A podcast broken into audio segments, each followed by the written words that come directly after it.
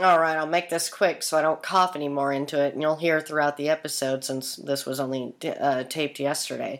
I cough quite a bit. Um, I'm feeling a little better. Don't worry. I don't have, you know, cancer like the bright side of this episode, guys. I just smoked too much weed. So, yeah, don't feel bad for me for this, at least. But, yeah, enjoy my guest Ryan Talmo's story on the bright side of cancer. Like Missus Brightside? Well, the Podcoin app pays you to listen to this podcast and every podcast. It's the podcast player that pays. Yes, that's very difficult to say. Just get the Podcoin app on iPhone or Android. It's free and super easy to use. You can use the Podcoin you earn to claim gift cards and donate to charity.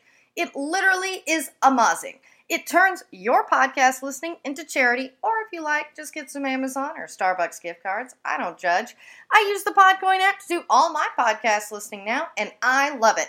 Go get it on the App Store or Google Play today. Seriously, just get the Podcoin app and use invite code BRIGHTSIDE. You'll get three hundred Podcoins just for signing up if you use my code. That's three hundred Podcoins just for signing up if you use promo code BRIGHTSIDE. Go give the Podcoin app a try today. Beat that boo, it's Missus Brightside. Uh, open up the curtains, look outside. What's outside? It's Missus Brightside. You're listening to Missus Brightside, where the glass is always half full. It's your C B T on C B D. And yeah, that's right. I did that again, guys. I'm getting way better at not fucking that up. But as you can tell, my voice is shot, so I'm not smoking as much. It's pretty horrible. But I have a special guest with me today. Introduce yourself and why you're here on Missus Brightside. Uh, I am Ryan Talmo. Um, why am I on Missus Brightside? Mm-hmm. Uh, I guess uh, I guess in the last year I went through a um, little cancer journey, and I'm a cancer survivor right now. And I kind of taken my, my life as a as a cancer patient to a cancer survivor, and kind of flipped it around and turned it into my, my comedy act, as I do stand-up for a living, so. Yeah, and, and that's, you know, I believe, who was it that first said, comedy equals tragedy plus time? And that's really it, because honestly, I've been doing more stand-up lately, even though I get really lazy, because podcasting is so much better. I don't have to leave my house or put on makeup. Hmm. But, like, my dad died a few weeks ago, so all I want to do is go on stand-up and make dead dad jokes. Yeah, yeah. Just like, you know, with your cancer, I'm sure it was more like, yep, I, you know what, I get to laugh at this. It, it, it's the point where you're you just don't care. It's yeah. Just you realize that the world, there's just so much to the world, and it, and that's how I kind of felt, was like, it just... The world owes you shit, I guess, and so yeah. Enjoy it, have fun. So that's kind of like how I, I started writing material. I think that pretty much the days I was in the hospital before I even got diagnosed, I was hurt because I thought I was gonna be dead. And I was like, you know what? Let's just let's play with this because I'm gonna try to get back on stage before I fall into my deathbed. Thank God that never happened, but I was um, I was doing that. So the first few days in the hospital, I had a little notebook and I was just writing. As I had an I V in me, and they're taking blood every every hour. So they'll wake me up in the middle of the night, take my blood, and then I'll just get my notebook and write whatever I was having my nightmare about, and it evolved from there. So. Yeah, and, and to be honest, it, you, you hate to say it, but since this is the Bright Side of Dark Shit podcast, I mean, essentially, it is one of those things that it's tragedies like that that really do motivate you, because like you say, you have nothing left to lose, and it's sad that we have to force ourselves to that point, whether mm-hmm. it be cancer or death or anything mm-hmm. like that, but that is truly inspirational, and too, it's like, especially for something like comedy and stand-up that is all about you to a degree. Yeah. I mean, you know, it, it's the most narcissistic, but also the most self-loathing of the uh, entertainment roles. it, are you talking about with, with uh, the stand-up? That yeah. Was, I, we were the bottom yeah, of the barrel. Of, exactly. And some people take it too seriously, I think. But, like, it, it really is. And I think that's the beauty of uh, of doing stand-up was that when I was talking about... Um, God, what was I talking... Just, I, ha- I had random things with my body where I think the first joke I wrote uh, was when they put the pick line in me, and I had this, this tube in my arm, and it was it's a tube that basically goes up to my neck and down to my heart, and I had to flush this thing out with syringes every day. Ugh. And you're supposed to do it with somebody. Yeah. But I didn't. I was living alone at the time, so I was I was fighting cancer literally alone, alone, which is actually I kind of miss it because uh, I was alone. I lived alone. It's good, but I would feel these uh, this uh, cold water going into my heart, and uh, that was like one of the first uh, jokes I tried on stage because I said I was like a legit cold-hearted bitch because I would feel cold water going in my heart, and and it got laughs, and I was like, oh shit, all right, and then I started going into going. Um, Uh, going on to finding like a Tinder website just for cancer patients, and so I gotta find someone that's like terminally ill too. We both weigh like one hundred ten pounds, and so how does like cancer sex work out? So I started playing with cancer sex, and then I talked about cancer porn, and I, I was trying to get as dirty and and very taboo-ish because people don't want to talk about that. And so, and then I, this goes on and on because the medication I was taking was like changing the fluids in my body. It was good times, and so I wrote about all that, and I turned it into an album. So I did, I did, I recorded an album last summer while I was in the middle of my treatments. So it was like three days after my ninth treatment. Wow, and, yeah. and see, that's the thing, and two, how many people are going to relate to that? Because cancer is very common, guys. Guess what? And I love the fact that you said cancer porn because I know me and my brother are horrible. But I remember one time we found this news article, and it clearly wasn't what our dad was looking at. It was, like, the one on the back. But we're mm-hmm. just like, it's clearly, like, a cancer patient. We're like, God, is Dad into, like, cancer porn? like, like, that was our first thought. And I'm like, see, that stuff is out there, guys. It is out. Well, you, people don't want to talk about it in yeah. general. And so looking for the, the, the taboos, I always thought was funny. So, and then, like, I even asked my doctor when I was sick, um... can I eat ass? And he was like, no, you shouldn't be... Do- I didn't say like that. I didn't do a bit about that. Because everyone's like... who talk- Everyone talks about eating ass, but who yeah, talks about days. eating ass and cancer? Yeah. No one talks about that, and knowing that you will die if you do it because the chemo has depleted your immune system, oh, yeah. and then so if you eat ass, you're, you're dead. You're literally... You, you're, you can't fight it. So... And Farrah Fawcett had ass cancer, guys. Like, you she can did. get cancer of the ass. Like, like but imagine did anyone eat, eat Farrah Fawcett's yeah. ass, though? I, I would Chase? assume Ryan O'Neal did. Ryan O'Neal. Weren't they, weren't they married? Yeah. They were married, yeah. yeah. I, was, I don't know, I think of Chevy Chase because the man of the house. And then uh, Farrah Fawcett, uh, Lee Majors, but I don't see Lee Majors eating ass. No, no, no, no. But maybe Ryan O'Neal. He sounds yeah, like Yeah, Ryan him. O'Neal seems He's like an ass eater. eater. We all know that. So, mm-hmm. But, um, yeah, so I, I just started playing with, with my material with, with cancer. And it was just, it was refreshing in a way because, first of all, it made me write more. Made me not think about a normal life anymore, and uh, and then getting people to laugh at my pain uh, was was actually really refreshing as well because it was real. It wasn't I wasn't bullshitting them of what was going on with me, and I think that kind of got people to kind of be interested. I got a lot of people kind of disgusted by me and walk out during my sets because. I don't know. It's like, I lost my mom through cancer. You can't talk about that. And I'm like, I'm going through it, and I'm just like your mom. Well, I think it was Anthony Jeselnik, and he was on Michael Rosenbaum's podcast, talk, and Michael's father, or grandfather, I mean, uh, suffering from Alzheimer's. And the funniest joke in Fire in the Maternity Ward to him is the Alzheimer's joke. Yeah, yeah, yeah. And it's just like, and he's like, yeah, like people come up to me, you know, Anthony, and they're like, you know, love the fact that I joke about these things. Just like, and two, he may not be suffering from them. He's just a really good joke writer. But with you, it's like, how did they feel that, th- and this is what's wrong with our, let's tell everyone our opinion society these days. It's mm-hmm. like, how are they to tell you that cancer's not funny? You just made it funny. I just made it He's funny. He's like, I just told you. Like, yeah. Yeah. Well, I think what was really fun about the the album I did, which is titled My Lymphoma.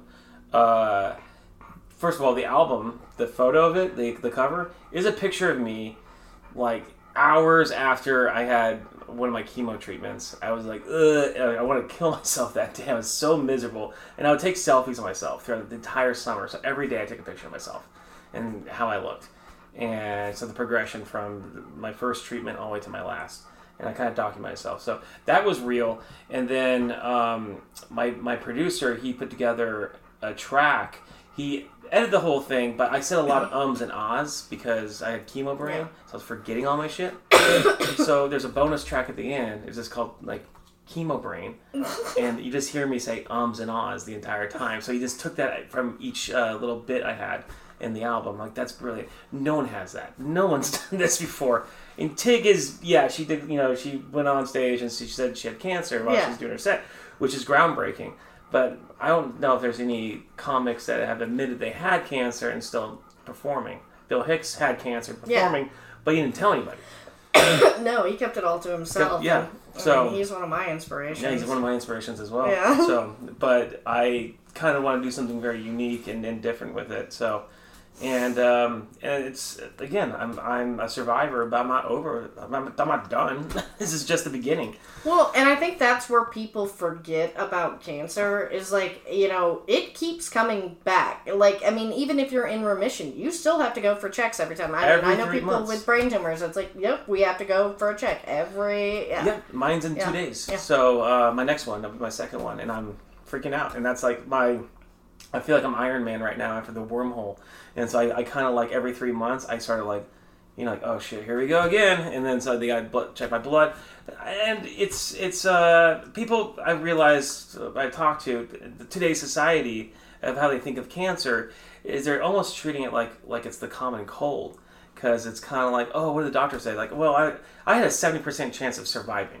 Yeah. And then majority of the people just said, oh, you're fine. And I'm like, do you understand yeah. the numbers at all? No. It's a yeah. C grading. So, like, I I can still not make it. Something might bad happen. And you, it's just people don't get that. So it's like, oh, just have some chicken noodle soup and Sprite and you're fine. And it's like, that's that's not how it works. And these are the same people that if they stub their toe, it would be like the worst pain in the world. And that's the sad part I find with most people who are like, oh yeah, you're fine. Like I, you know, had a pretty life-saving surgery a few years ago. And then this um, f- friend, quote unquote, of mine was just like, oh yeah, but you're fine. I'm like, yeah, but I could have died.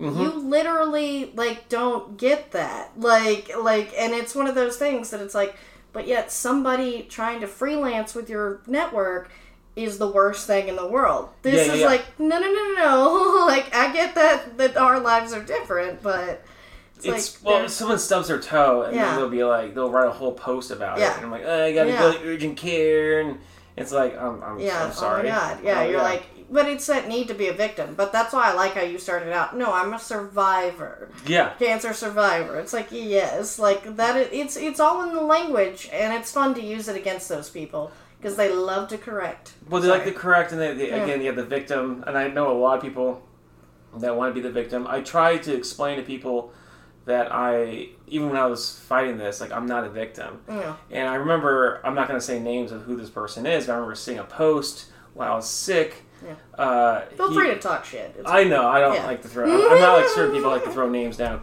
Uh, but he was talking about how, the because uh, this still pisses me off to this day. He's talking about how his car wasn't working, and he uh, um, he tried to start it, and he was upset, and because he had to get somewhere, he depends on his car, and he asked the world, "Why are you against me?" And I'm like, "Fuck you!" Yeah, you know, it's just like the, again, like going back to what I was saying, it's like the world doesn't owe you anything. This is a very big planet. And there's a lot of shit going on, and he's lucky enough to walk out of the house and walk to his car that's not working. Anyways, he said that he got like a like a phone call from some sort of uh, production company that wanted to do a commercial with him that said we'll pay off his, his debt on his car or whatever, and how the world is with him. And I was like, oh, you're a piece of shit. You're just a truly a piece of shit. And again, like it just, but I, I I read that a lot with the people just saying certain things. It goes down into politics, and that's why I stayed out yeah. of politics. Because oh, me too. It's like it's, yeah, it's not my it's not my thing. You can hate the president all you want, but is it going to change anything about you and how you live your life? No. So and again, uh, that all comes back down to that victimhood, and like that's why I like listening to like Adam Carolla or Dax Shepard, or you know, apparently I only listen to men podcasts, which women don't like. I'm sorry. That I like a guy with a deep, sexy voice. There you go. And, and so that's what I want in my ear, ladies. They have women guests on there all the time. But and I'm a woman doing a podcast, and you don't listen to mine. Oh, sorry, that's my that's my that, rant. That, that's your rant. I was like, oh, well, I got, that's, I got that's so my, I got so many rants. I'm like, that is my side to like, shut up. They're better. Sorry. Um, but it's one of those things that it goes back to that victimhood with Trump, and, and like I like the fact that they'll be like, seriously, why are people screaming about this? You're you're not doing any good. It's and it's like, uh, yeah, nobody likes him, but like, what are you, what are you doing? What are you doing? How yeah. are you how are you fixing it? Like, yeah. are you gonna fix anything? And I mean, there's people I know like, oh, we're in an echo chamber. And like, nah, mm-hmm. it's not an echo chamber. You're just you're bored. You're not you're not you're not accomplishing anything for yourself. So when I was sick, I cared less about what was going on, and my my folks were you know calling me and they were asking me stuff like, have you been paying attention to what Trump's been saying, da, da, da. Like, I don't care. You know, I'm yeah. I'm trying to get through the day. You know, Trump doesn't give a shit about me. Why would I give a shit about him? So yeah, and, and that really is what it boils down to. And I like that you put it that way. Like, he doesn't give a shit about us, so why should we care about him? Well, but yeah, and it's just like I, I feel the way same way about relationships and things like that. And actually, Adam said that about Dag, David Alan Grier. It's like, he doesn't miss me, I don't miss him. Like, whatever. Yeah. Like, I don't. I don't value myself in the eyes of others. Mm-hmm. I, and I know that that's a healthy perspective, especially for, you know, the females.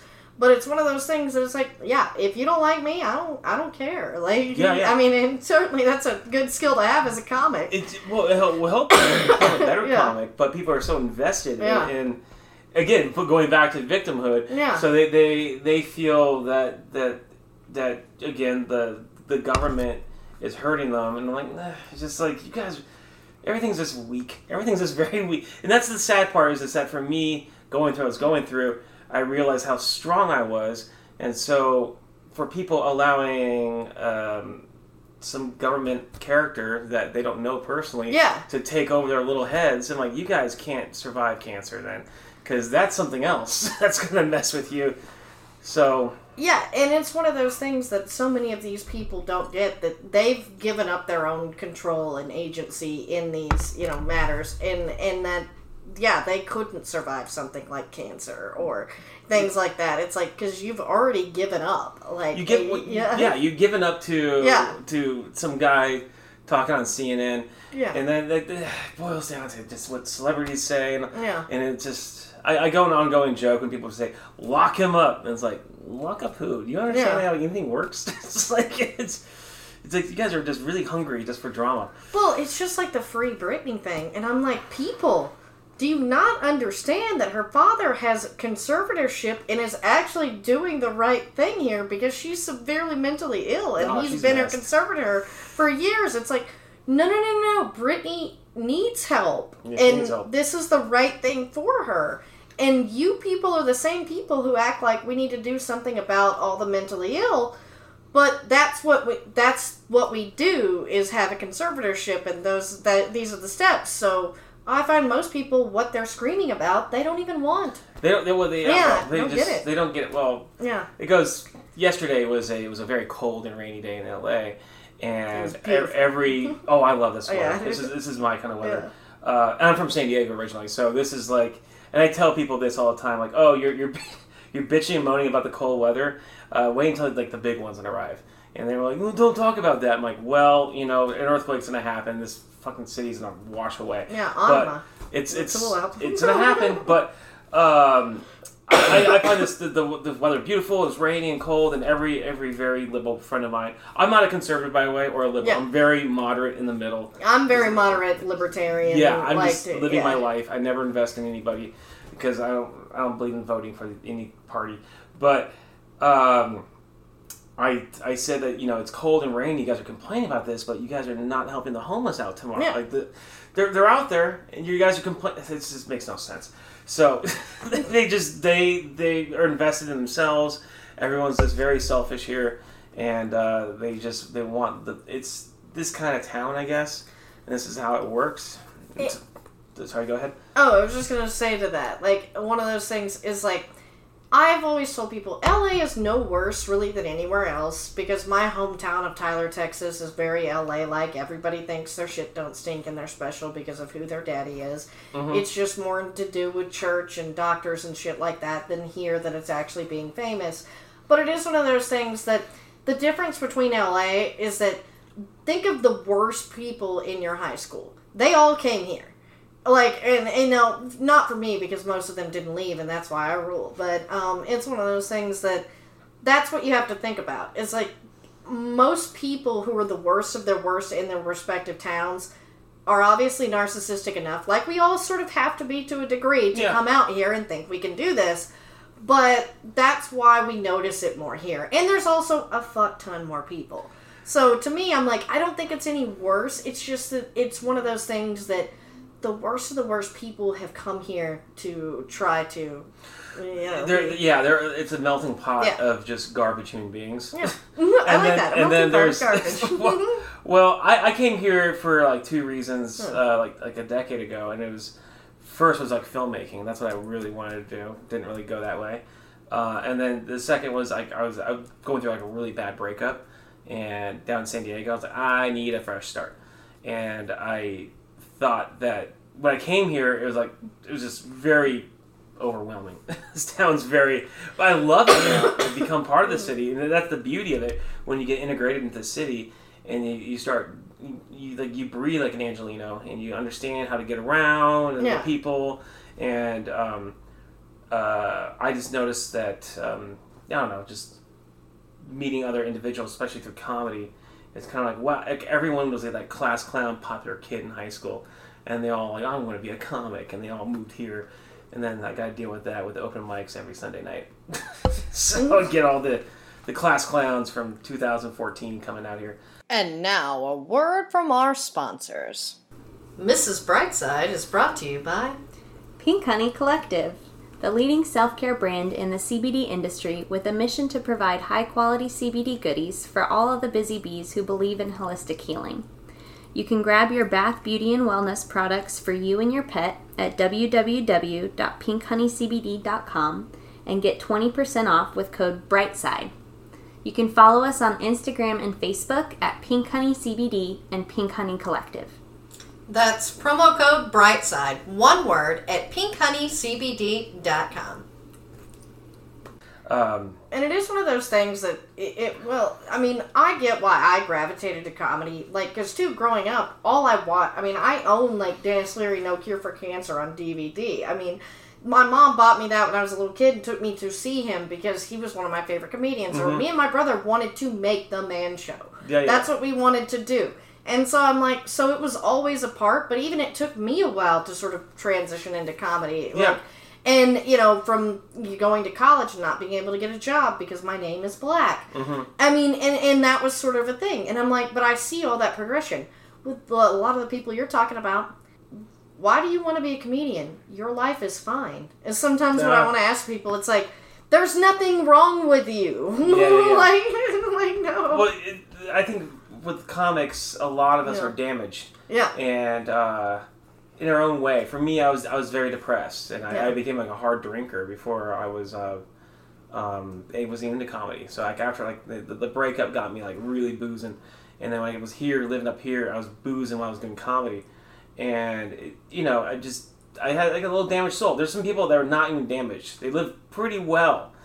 They got mom and dad taking care of them, and they're just here. Yeah. It's like, what do you talk about? And they have nothing to talk about. They talk about their auditions every day. And, and that's just what I'll say. It's like, those aren't the people that we want to hear. I mean, there are people that may... I, I'm one of those people that's kind of a defender of Chris D'Elia, because my, my difference between him and some of the other people that we're talking about that haven't made it is Chris D'Elia doesn't pretend like he wasn't privileged.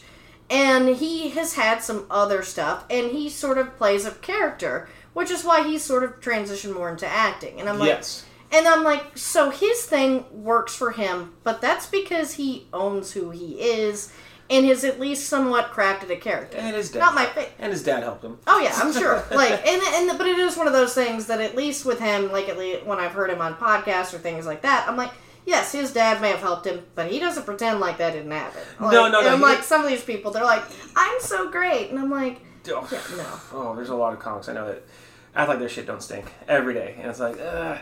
You know, there's, there's a comic I know that he, he well, he, he blocked me now, so I don't yeah. see this shit anymore, but mm-hmm. he used to talk about, like, every set that he did everywhere, he just annihilated the room. I'm like, no, you didn't, dude. Mm. Just, just, just think the, the booker that you got yeah. up, you know, that's what I always do. We're all fifty-fifty. We're not, we're humans. We're not yeah. perfect. But there's those people that act like their shit don't stink, and they're headliners, and they're not headliners. Oh, I'm yeah. not going to headline. Just because I made a special doesn't mean I'm a headliner. I got, you know, it takes years to, to establish yourself, to do an hour to two hours on stage. And, you know, for I did about forty-five to fifty minutes, but I was just in a weird groove because I was sick and I just didn't care where I was going to go with it. So, yeah. But that's, that's I think, a little different. But I never want to call, go around telling people I'm a headliner, I'm famous. Da, da. But that's how I, I see this town. And oh, yeah. I mean, I know someone who's a quote-unquote headliner that doesn't write material. And I'm just like, yeah, um, he's actually been on this podcast. Y'all can probably figure it out. I won't say who, but it's one of those things that it's like, uh, and I'm like, wait, this person has had some stuff, but like, okay, th- and then you want to coach me up? No. Oh, he coached it's, you? Oh, yeah. It's like, oh, yeah, this is what you should do with this. Just stretch this joke out. I'm like, oh, no. Because no. I'm like, no, it's funny the way that it is. No. And two, I'm like, I, I know stretch is. material in podcasts. Like, that's my problem on stage sometimes, is I forget I'm on stage and not in a podcast where I'll just blabber on. It's like, yeah, yeah. no, the people I like are like Norm Macdonald or Anthony Jeselnik. Then it's like, stroke structure if I'm on stage. And yes. I, like, it's one of those things. Well, like, I've been doing it for almost a decade, and I will never coach anybody on comedy. Yeah. I'll never, because the whole thing is trial and error. You yeah. have to learn for yourself. And there's only thing I would ever teach anybody is move the mic stand, and that's I tell, yeah. I, I tell any comic when they get off stage, like, hey, I'm not gonna tell you anything about how you did. You listened to your own set, you recorded it, but just move the mic stand. And so I, and I remember one night uh, some girl got mad at me that I told her to, you know, I don't care about your material. The mic stand was very distracting. Can you, you should just move it. And she got pissed off at me. And I'm like, what? I didn't. To me, that's the one note you can give that's actually helpful. Because, too, as as we say, like, the whole point of stand-up, and this is why I think that teaching stand-up, especially if you make all the girls wear dresses and it's on women's only and they're all white. Um, oh, who shows this? Oh, huh, yeah. Everyone here probably knows. It's one of those things that it's like, y- you can't teach structure to a degree. Like, there's a level of structure you can teach, but like, if you don't accept that people are individuals, how do you think? And that's what stand-up is is about, being your authentic self or doing a really great character, as some of the people I've mentioned. And it's one of those things that I'm like, no, those are the two avenues. Yeah. And if that's not what you're teaching, you don't need to be teaching. Well, and like, how I ran my shows for so long is because everyone else was like, well, is this room like a safe space? I'm like, nah, it's not a yeah. safe space. I mean, I don't want you to go on, on a racist rant. But yeah. that, that's common sense. But, like, I want you to, to speak freely for yourself, and I want you to develop your material. That's how I've been running my shows every time. And uh, um, I've noticed that there's some rooms that have developed this whole, you know, like, you can't say this or this, and you got to wear this, and and yeah, and it's eighty-six like, these you people ruined this, yeah, yeah. and just, that, ugh, yeah, yeah. It's just well, the, a lot of ranting, yeah. Well, and that's the beauty of this is like, and too, it's good to actually like talk about what people don't know about stand up, and to me, it's one of those things that we all have our different styles, and that's why I try to discourage people from taking class. I'm like, look, if you want to take classes, take improv classes yeah. or like things like that. That'll really help you. But and, and there are some stand-up teachers I've heard that are actually like sort of in that find your voice. What are you going to do? And I'm like, that's fine. If people need a little help, just being like, hey, here's some structures of jokes or mm-hmm. more, that's fine to me. But it's one of those things that I've seen far too many people. And I even myself was screwed up. I like quit after doing a class, and I was like, if this is what this is, I don't want any part yeah. of it. And I'm like, yeah. You know, the beauty of stand-up I always liked is that, because I want to be a, I want to be a director. That's like long. I directed plays and I directed f- film in college, and I that's what, and then kind of like, like still my goal is maybe I'll be that Judd Apatow guy. You know, maybe yeah. I will fall into that avenue. But um, what I liked about stand-up is that like you are your own filmmaker. You're building your own little world for the audience to, to, to travel through. Some comics don't see that at all. They just feel like they just get up there for the five to ten minutes and just blabber shit and then get off. For me, it's just like, I got you. I'm going to direct you guys into my world and, and guide you through my pain. And you're going to laugh, or you're going to walk out, or you're going to have whatever the case is. But yeah. it's, it's, a, it's, a, it's a whole different story uh, every night. And that, I think that's the, the beauty of it. But again, there's some comics that don't see that at all and just want to coach people. Yeah. So. Well, I know who that guy is now. As I'll say, there's only a few things more narcissistic than being a stand-up comedian, and it's called being a teacher or being in the fitness industry. And guys, I've worked in both of those avenues, and two, uh, as you've heard many times on this podcast, which is probably why no one will come on as a teacher. But you know what? That's a level... There are two types of teachers. The ones who legitimately want to help people, and that's sadly very few and far between. Yeah. And then there are the types that want to coach you up because, like, they, the saying is true, guys. Those who can't do, teach. Yeah. And it's one of those things that it's like even... You see that personality even in people who don't quote-unquote call themselves teachers. Yeah. And, and it's one of those things that it's like... Why do you feel like you have authority over others? Like, well, that's never... I mean, again, going down to gatekeeping. There's a lot of gatekeeping yeah. uh, in this industry of, like, who who's who, what who should be in this, da-da-da. And then, um, yeah. Sorry, went on a weird tangent, and I, yeah. just, I went blank. Gatekeeping. Gatekeeping. Yeah. No, I was, yeah. oh, we were talking about gatekeeping earlier yeah. before we, we went uh, live on the, yeah. on, on the podcast here. But, um, you know, um, what you call it, the M M A fighter. Mm-hmm. I don't know his name. I just saw someone post about it yesterday. Conor McGregor? Is he doing it? No, no it's some, some other dude. Because I'm like, Conor McGregor would actually be funny, I bet. He'd be a good insult comic. He'd be, he'd be grunting a lot. Yeah, probably. He would just be like, oh. Like, he could be Triumph the insult comic dog. Probably. I mean, I but again, you'd be grunting and probably punching yeah. walls in between stuff. But yeah. someone did it. Some M M A fighter did it, and then um, I think Rogan helped produce it. Yeah. And um, apparently it wasn't good. And it was a Showtime special. Wow. And uh, comics were bitching and moaning.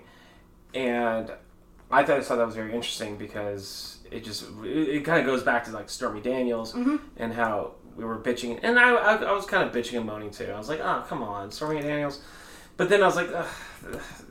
Dustin Diamond did comedy, so it's just like, you know what? It's just everyone's doing it. It's it's it, it is. We're the bottom feeders. We're sadly there are there are people in this industry or in this entertainment industry in general, whatever corner it is, is just giving it a shot because their careers are dwindling, and so they're kind of insulting our career of what we're doing because they feel like they can do it, but. Does this go anywhere? What I'm talking about? I'm kind of lost. What oh yeah. I'm trying to say. Okay. Oh yeah. And then like about the gatekeeping, and I'm like, yeah. even with Stormy Daniels, it was one of those where I made a joke about it, as you would do. But I'm like, yeah, you know what? If that's what it takes to make it in stand up, then obviously she's done more than I, some stuff she I would do. She sucked a lot of dick. Yeah, like, so. And that's sort of the thing. And two, I, I wish you guys would understand that's where a lot of, you know, people have gotten into this industry. Uh, Sadly, and, it's... You know, it's no case. Hashtag me too if you said okay. Sorry. It's, well, yeah, I don't want to go down that route, yeah. but that's, that's that, again, that's a very uh, yeah. interesting route that's happened in the last few years of what's been going on because, to me, that's, that's uh, ever since Hollywood was founded... Um, that yeah. was just kind of how the business that, worked. That was a lot of it. And that's the problem I had with a lot of that movement. And, and since then, so much of it has been proven to be, you know, not the case as what, like, Asia Argento. Yeah. Um, that's why one of my heroes is dead. Um, at least part of it. Yes, he may have taken his own life, but when you're covering up for someone who is an actual predator, like, yeah, yeah, yeah. that that can weigh on you, I'm sure. Yeah. And I'll just mention her by name because I've shit on her many times in this podcast after finding that out.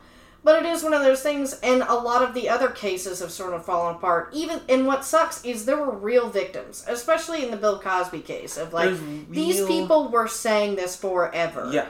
And, like, oh, yeah. now, the, and that's what I'll say, is people like Amber Heard and Asia Argento, like, them using that as a platform to get their way or whatever, it's like, that's that's what's wrong with this. And now you've hurt real victims. I'm not saying there aren't people who've been actually, you know... Well, it, it goes down to that yeah. cry wolf. And yeah. so it's, and that's what happened. And now yeah. it's it's kind of, things got blended in.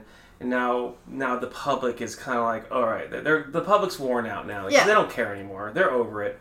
And because there's enough people that cried wolf that they're just lying the entire time to get the attention, to get get, get a settlement, to get something. Because yeah. there, there are a lot of powerful people that were, were taken down.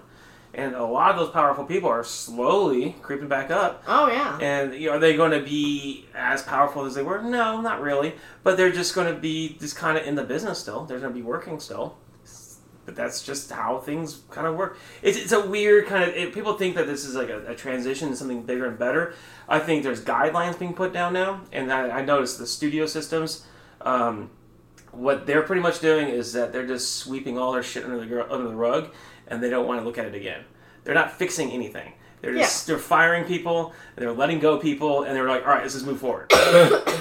Well, and it's one of those things that, I mean, again, I'll say it because it's been said before. Um, Joss Whedon, love all of his work. Clearly, in this house, you will see how much I love his work. But that dude should not be running shit ever again.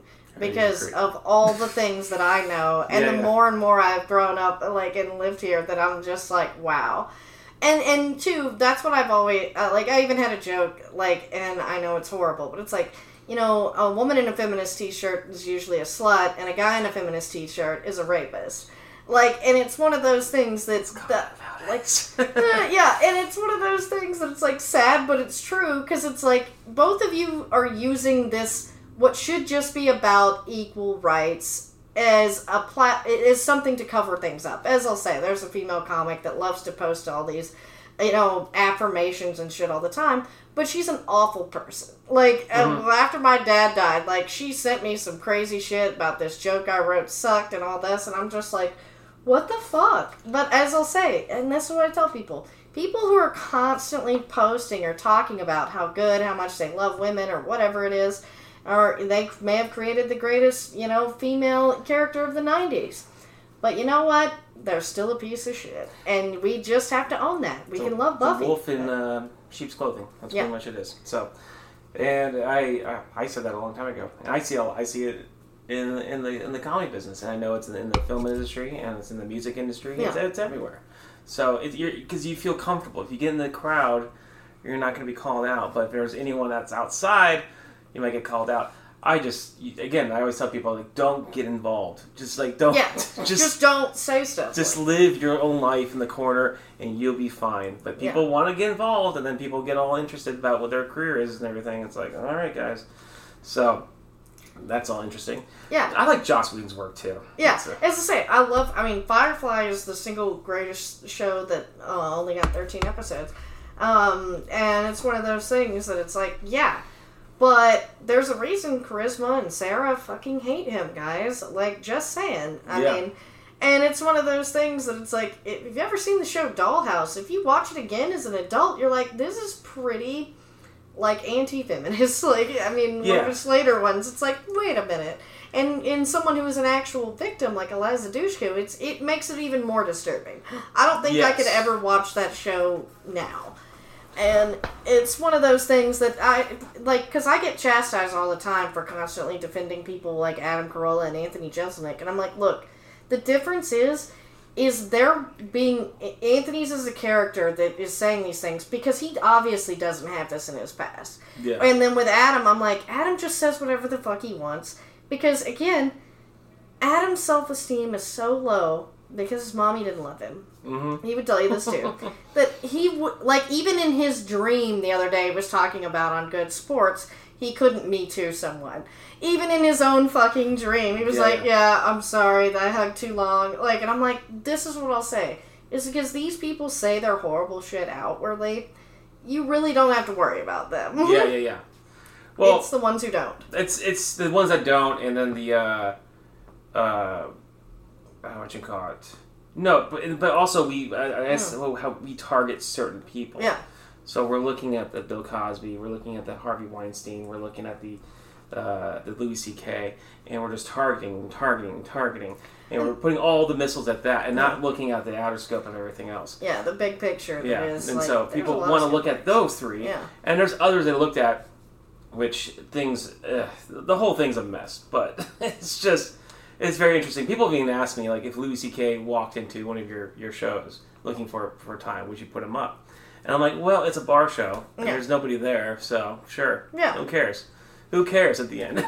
Well, and I don't want to shit on my own point, but it's one of those things that there are levels of this, but it is one of those things that Louis, to me, is on the very bottom. Oh, rung. He's on the bottom of the And list. Then I'm just like, okay, I get it. Some people were uncomfortable, but, like, when someone like Sarah Silverman was like, yeah, if I told him no, he wouldn't do it. Like, I'm like, that's where it's like, if the consent thing can be a little muddy. I do get that some people obviously weren't a fan, but it's one of those things that I'm like, from to my knowledge, there was a lot of, you know, it was gross and inappropriate and not okay, but like if people said no, he didn't do it. So I'm like, okay, then that's a little different than being a straight up drugging rapist like Cosby. Well, that's that's the thing. Like, and how, I'm like, there's levels. How the industry worked between the two was was Louis C K. He he admitted, he yeah, even when he buy a page out, right, yeah. or some shit, and wrote about it. Like Jesus Christ, but he admitted F X and H B O literally both were like, all right, we're done. You know, yeah. It's just like, again, that's, that's... And that's their prerogative, and, yeah. Well, they, they're they're hiding. Mm. That's their way of hiding wow. from it. They don't want to investigate. They want... Yeah. Which is, it's fine. It's, it's how they want to work, yeah. but, um, uh... anyways, she's... Sorry. Mm-hmm. Easily distracted by, by other people messaging me, but, mm-hmm. um, but, um, but with Cosby... his stuff is still going. Yeah. So, um, and that's like really interesting of how this industry works. And and I don't I don't know. It's just it's kind of weird. Louis C K in the point where we banished all his work literally. Well, and and I don't like that either. As I talked about, I'm like, I know Joss Whedon is a piece of shit, and I'll say it over and over. And just the surface level stuff I know, it, it it's got to be way worse mm-hmm. than that. But it's one of those things that I'm still going to watch the Buffy musical every fucking time I'm sad. I'm still going to watch Firefly for the umpteenth time and I and yeah. own Serenity on Blu-ray. I mean, Doctor Horrible's sing-along blog is what happens when I get drunk. Like, and you it's one of those all, things you that you can work. Enjoy. What? You have all this work? Uh, I own everything, but I at least have Hulu where most of it is. Do you is. have Much Ado About Nothing? No, I, I, I thought that was okay. I, I mean, that was that was his cleaning his palate yeah. after the Avengers. So yeah. he wanted to do something that was not such a big production. Because I love Alexis Tinsenhoff. But... So I mean, I, I remember I watched that. I mean, oh. He did that. He did that while I was editing yeah. um, the Avengers. So I remember that. And I was like, huh, huh. interesting. Interesting way to clean your palate. Um, but it, yeah, it's one of those things that this whole erasing people because it's like, and that's the problem I have with Cosby. It's one of those things that it's like, guys.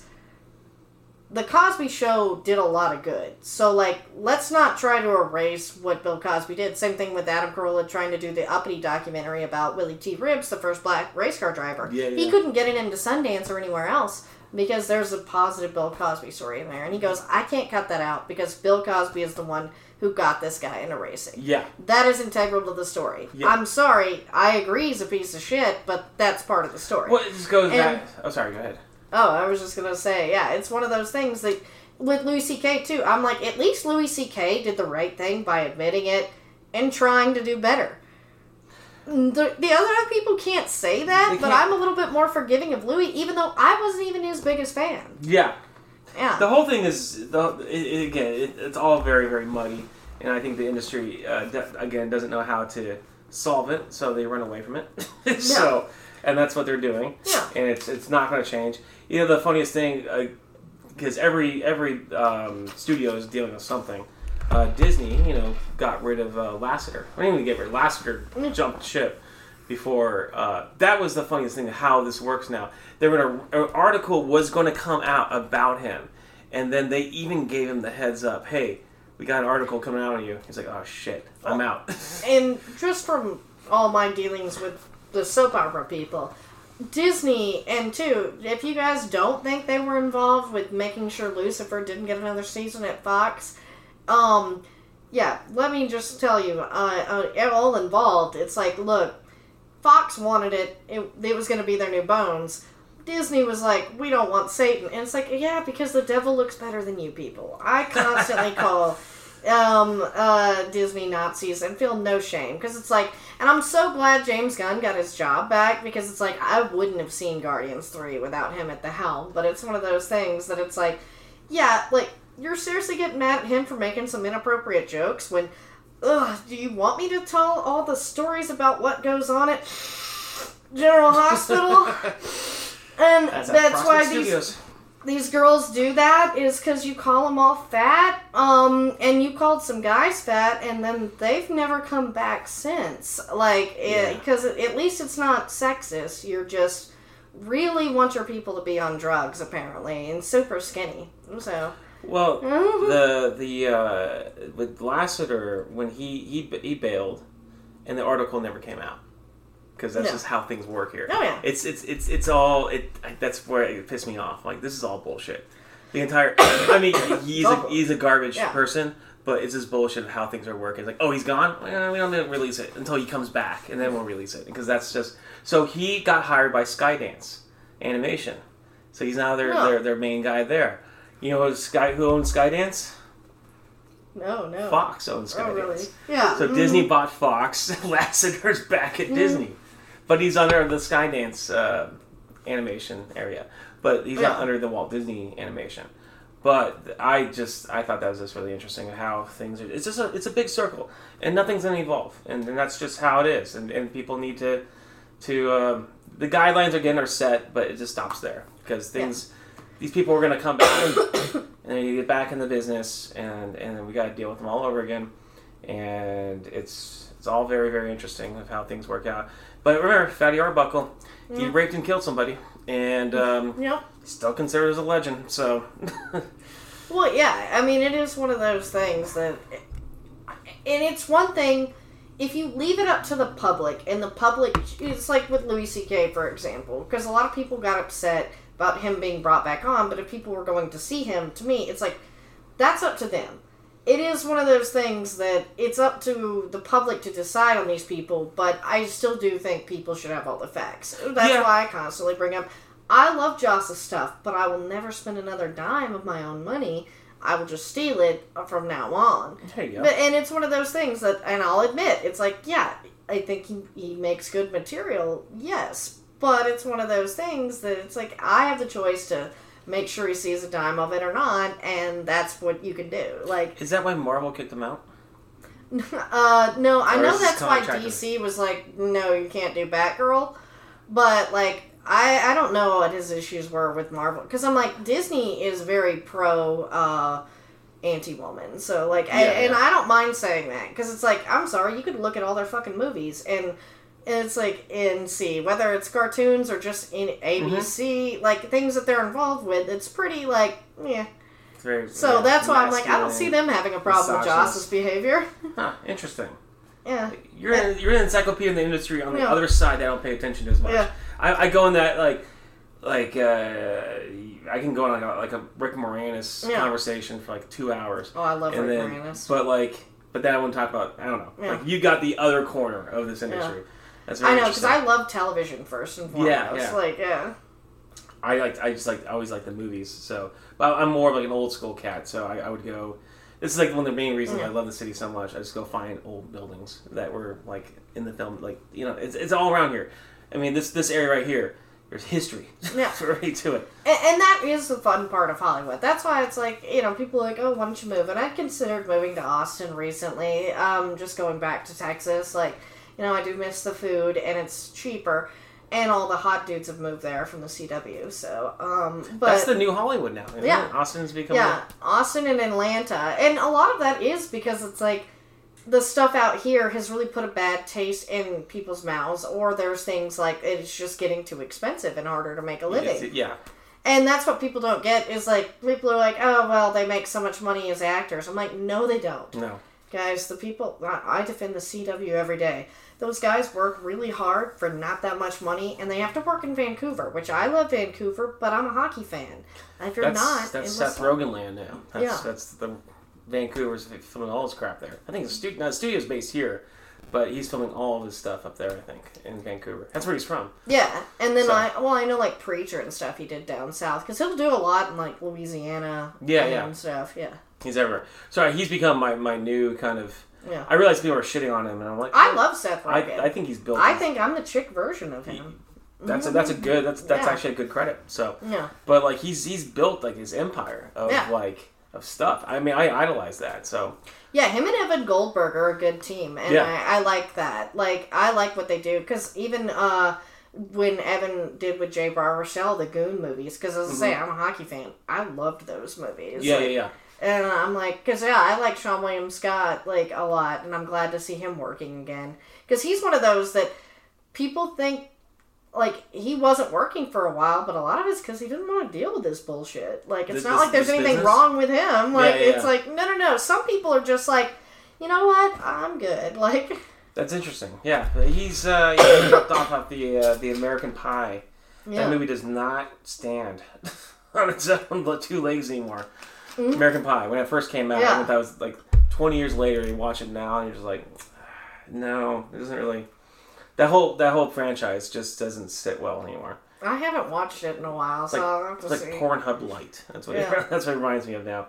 Um, what was I going to say? Is uh, Sean William Scott? Gosh. Yeah, he did a couple Kevin Smith movies, and yeah. then he kind of just dropped off off the planet after that. And now he's kind of like making a resurgence. He's coming back. Yeah, because he's on Lethal Weapon, the show, which... They is, just dropped. Yeah. After the season, I think. Uh, I think so, because like, apparently it was just miserable work. Like, Sean replaced the other guy that was a huge dick, but yeah, Damon yeah, yeah. Wayans just was like, I'm too old for this shit, like, literally. And he, he was perfect for Murtaugh for that reason. Like, because that's what I tell people, is like... Television is a lot harder than movies. Coughing is a sin. That's okay. Uh, and like, so hard um, if you smoke all the time and then get a cold. But it's one of those things that it's like, television is a lot more work. That's why you see a lot of people still don't want to do it. But it is one of those things that it's like, that's kind of where the best stuff is going nowadays. Unless you get James Gunn behind it or there's, John Wick. There's a... Um... Yeah, there's a whole market coming out. Yeah. This is a tel- well, television is becoming the, the new, like the, the film industry pretty yeah. much. The films are not, I mean, the, everything's changing because all of the streaming networks now. I mean, that's where all the movies are going. Yeah. They're not even going to theaters anymore. So all the theaters are just getting the big Transformers movies now and some animation stuff for the kids. And then all the independent stuff is like is going on in Netflix and Amazon. Oh, this business is getting complicated. Well, yeah, and that's what I tell people. There's now more jobs than ever in the entertainment industry, but they all pay a hell of a lot less than they used to. Because, yeah. like, I mean, I saw David Faustino at the Hollywood Bowl the other day, and I was just like, that's someone who, thanks to um, Married with Children, like, in the syndication, didn't really have to work. He invested, and he just wasn't, like, just that into it. But I've seen him, like, he would... play basically Harvey Levin, quote unquote, on Young, Young and the Restless. Mm-hmm. But it's like, that's somebody who, like, manages money well. Same thing with, like, Frankie Muniz, a lot of other people like that. And they just are fine not being in the spotlight. But everyone else in Married with Children, like Christina Applegate, uh, Katie Sagal, Ed O'Neill, you see them constantly working. But I think it's just because they want to. They want to work. But yeah. it's one of those things, just like seventies Show. Like, Topher Grace doesn't really have to work that much, but he'll take BlacKkKlansman. I mean, and it, you know, but those deals aren't being made anymore. And it's like, How I Met Your Mother is probably one of the last things that was truly a good syndication deal that people could live like that. Because, like, mm-hmm. even, you know, once they took Cosby off, um, that's why Jeffrey Owens had to go work at Trader Joe's. Even though I've seen Jeffrey Owens pop up on many guest starring roles. Yeah, yeah, yeah. But people are like, yeah, like, no one can make a living at this anymore, because what used to be, you know, the, you know, you get a good show, you get it in syndication, you can coast, and whether you want to go on or mm-hmm, not is mm-hmm. up to you. Unless you're just an asshole or a yeah. drug addict. Drug, well, yeah. There's quite a few in the Valley, so. Yeah. There's a child star I know that yeah. I see roaming around the Valley, homeless. Oh, wow. Brain fried now. You've probably seen him on the Mighty Ducks, uh, heavyweights. Oh yeah, he roams the valley. Uh, it's very, very sad. Mighty Ducks huh? many a times. Yes. yeah. His name's Goldberg. And the, yeah. It's giving it away. Yeah. His name's Sean actually. Yeah. Uh, last time I saw him, he uh, this guy was working, working, and then his he, he fried yeah. his he fried his brain. And the last time I saw him was on the corner of Sepulveda and Sherman Way, head popping out of a, a dumpster, and um, he could barely talk. And he was grabbing garbage, and and it was it was like, huh, all right, yeah. you can't you can't book him. So, I mean, you can't can't be on Mighty Ducks four. So, which I think they should make, and I'll write the screenplay for it.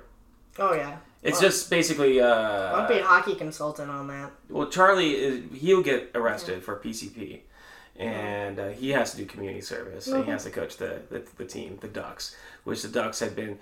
Uh, dismantled, and it became back to the uh, uh, District five, and then he has to start all over again. And Emilio Estevez dies, he won't be around. Uh, Hans, it will be come back yeah. as a as a hologram, because um, he you know he died after the third movie.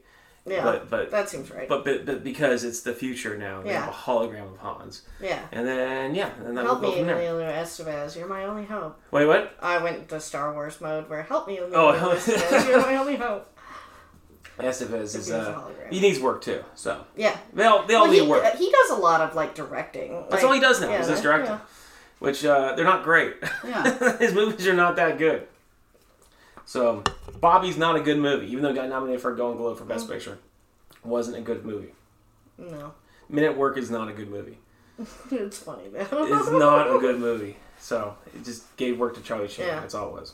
I know, and, and like, Charlie would return the favor, because on all of his shows, Emilio would show up mm-hmm. and then do director spots. And, and it's like, Charlie Sheen's one of those that, I know he's a scumbag and all, but he's at least on the likable level of scumbag, kind of like Satan. Yeah. yeah, he's just, he, again, he's in he's, his corner, he's just doing his thing, yeah. he gave some people AIDS, yeah, and that's that's it. Yeah, it's like, that's not cool and all, but like at least Charlie owns who he is, and he doesn't try to dance to make you think otherwise. No. And I may have paid to see his show. Uh, Which one? Uh, whenever oh, this he, comedy, his Tiger Blood show? Yeah, whenever he went on that, because me and my brother had to go. We were like, yeah, yeah. we're going to the one, because we were, I was still living in Dallas, so like, yeah. And I remember we totally sheened it up when we went by the cigar shop beforehand and we're drinking whiskey. And they embarrassed me because they didn't order properly at the cigar shop. um, but yeah, we went to that. It was pretty funny. Because it's just like, this is what a downward spiral looks like. Yeah, that's again gatekeeping too, because they yeah. thought he would be a comic, and it was more storytelling than yeah. anything. But and it, that's all it was was like him telling stories, and there were at least some other people with him to bounce off of, so it wasn't. The was worst it called Tiger Blood, or was it? Uh, I, yeah, he was just going on like the Tiger Blood tour, or like uh. basically like. I got fired off my sitcom, so I'm going to make an ass out of myself. I remember I was in Vegas, and he was performing at the Paris, Paris Casino, and it was sold out. Oh. And I'm like, there you go. That's that's just, you know, I mean, if I did my, my one-man storytelling show, whatever, like, you know, like, Remission. I'm in Remission. Yeah. And then no one's going to come out. This that, is the but... remix to Remission. Oh, wait, that's another child molester. Never mind. With the remix of Remission? What Re- that? Remix to Ignition, like the one R. Kelly song I know oh. besides I Believe I Can Fly. In eighth grade, we had to sing that song uh, oh. to our parents yeah. on our eighth grade promotion. I believe I can fly. And so and that's when I realized that he's a molester. No one yeah. listened to us. No one listened to us kids at the time. No one wanted to listen to us. Of course, the parents were cool for the teachers to give us massages and stuff like that when we were kids. Now, everyone's all upset, but mm-hmm. when we were kids, we had to go through all that, and no one argued. Anyway, sorry. That was yeah. a random rant right there.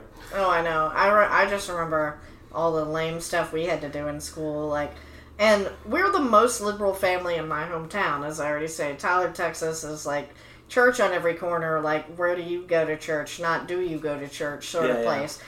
Yet, I got my mom to write me a note because at school they were trying to have us perform Mama, Mambo Number five and Livin' La Vida Loca. Both first, like, filthy songs. And then, uh, like, and then Wild Wild West had come out that year, so that song was also one of the ones we had to dance to. Because for some reason, they're fucking obsessed with dancing. Yeah. And it's kids, and it's so annoying. And I'm like, we would rather just play outside. Yeah. But it's, like, I got my mom to write a note that said those songs were offensive, and I couldn't perform them. And they they were like, well, you have to do something. I'm like, fine, I'll do Wild Wild West.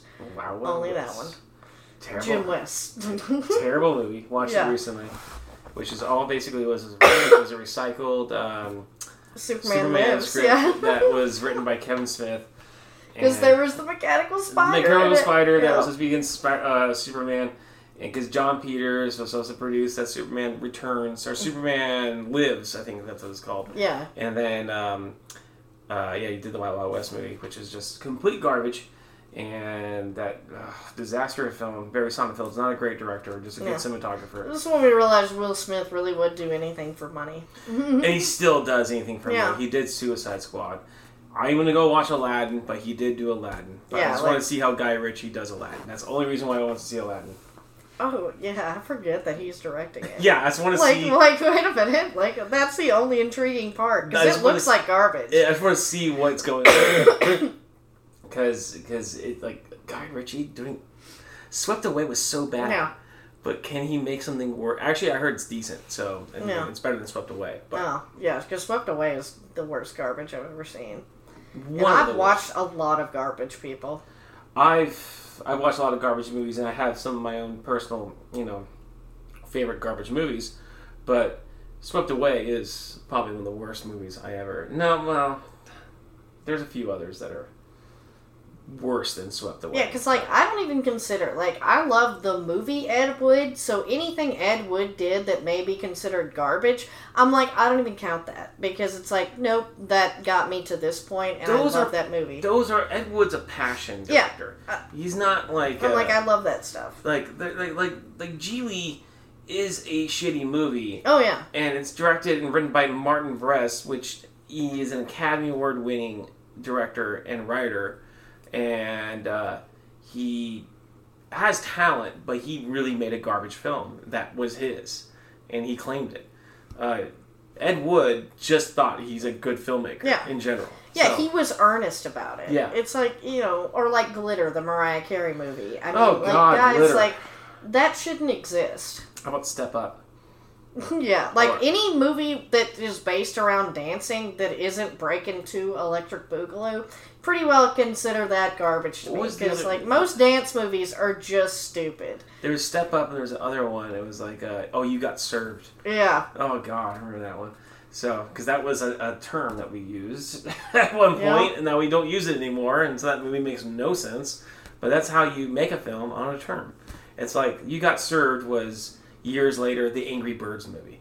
So it's just yeah. like kind of, you just take something that's popular and you, you already know that, but it's for yeah. the viewers that did not know that.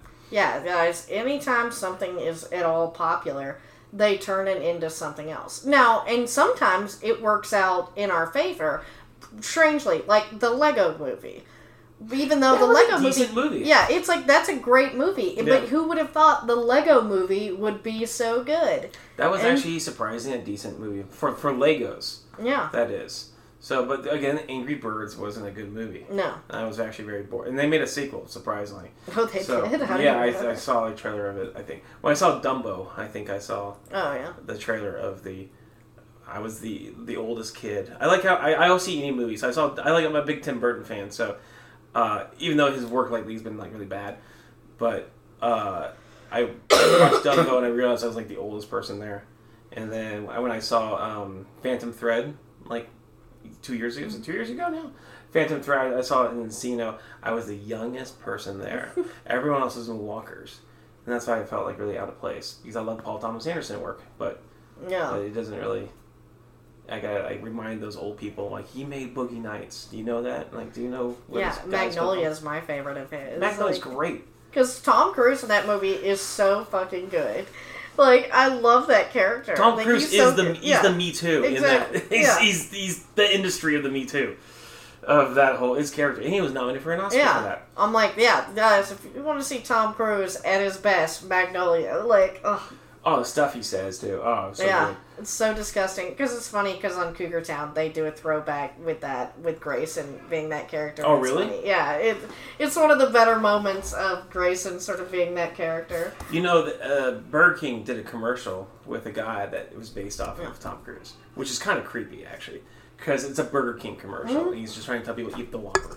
But, because doesn't he say, like, tame the pussy? I yeah. think that's what he says. So he's like, something about tame the Whopper, and I'm like... This is yeah, kind of like, weird. This yeah, is not weird. Right. This is...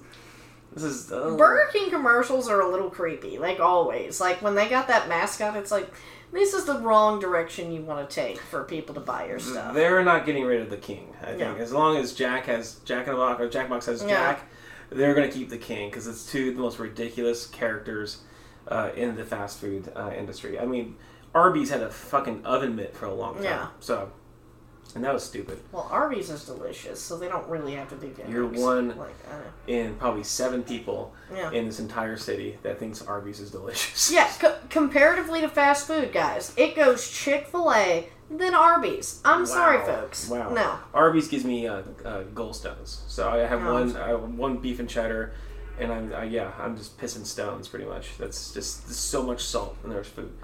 Don't. In San Diego, they got rid of like all the Arby's I knew that closed down. Yeah, so. Most of like that's the thing in Texas. Like we had one Arby's in our hometown, and, like, we would eat there occasionally. But, like, it's more one of those things. I'm like, the curly fries, man.